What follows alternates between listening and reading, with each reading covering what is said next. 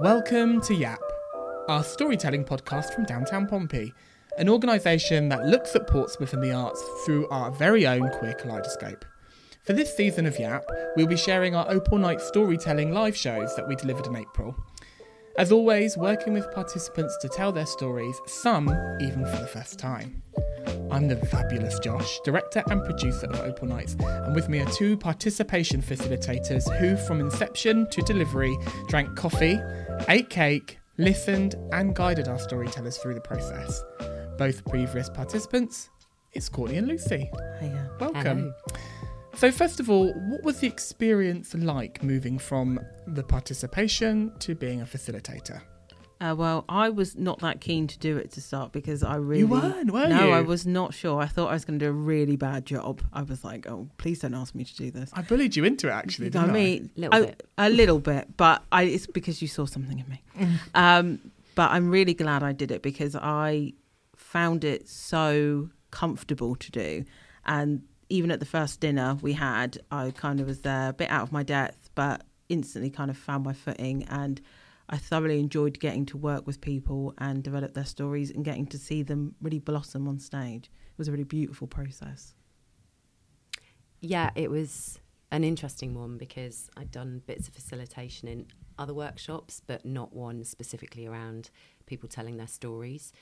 And having told my own story a while back now, um, and you know how much I wrestled with that, it was a really difficult thing to put a story out that felt very personal and very vulnerable when I'd spent quite a lot of time hiding that side of things from people again. I had a, a role to play, I had a, a business to run, and I didn't want people to see any weakness. And I think through being part of the project, I realised it wasn't weakness. And so moving into then supporting other people to tell that story felt like a real privilege. And um, I know you were really reticent, actually, Courtney. I remember you being a bit like, oh no, I'm going to be terrible. Uh, it was really easy working with you. And I think that made the transition from storyteller to facilitator for this with project. the dream team. We were, Yeah. yeah. It just made it so much easier. So thank you. And um, I just want to remind people that you can listen to both Courtney and Lucy's stories on the Yap Season 1 podcast.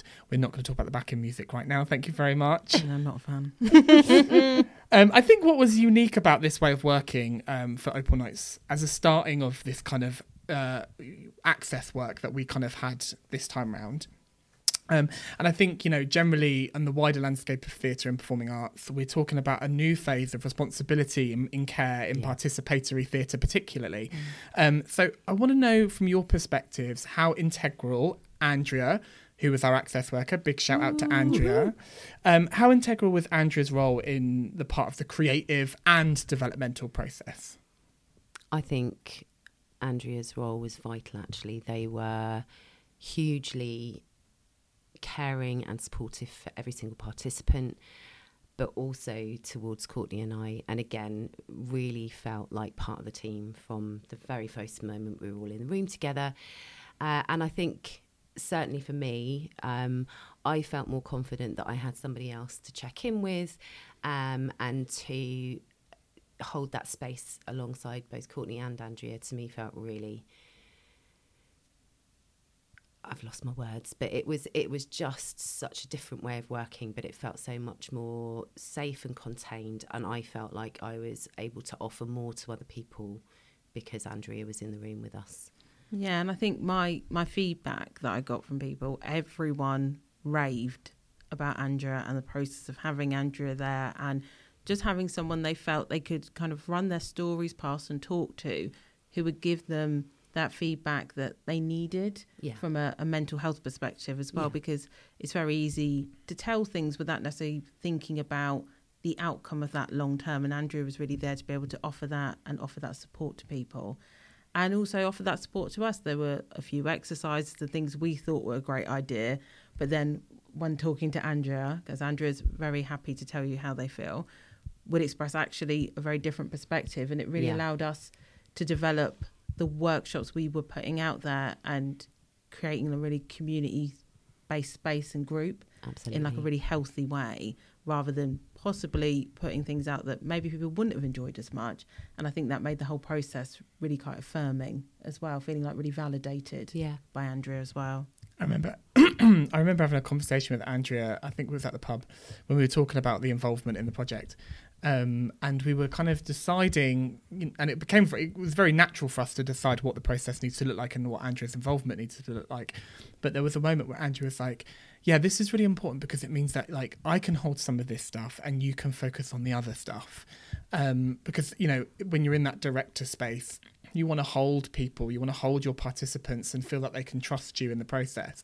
But to have Andrea there to do some of that holding was really great because it enabled us to be able to explore more creatively the kind of nuances that we probably would have missed if we didn't have a, if we had a small team that couldn't do all the things. Yeah. So widening the net of teams was actually a little bit anxiety inducing for me at the beginning because you kind of feel like things oh what's my place in this but it was very lovely to see that how the team gelled together and was able to kind of facilitate gaps and spots in it very naturally um, in the workshop and facilitation process meaning very much that my job was just to direct the work Yeah. um, and and trying to and shape it.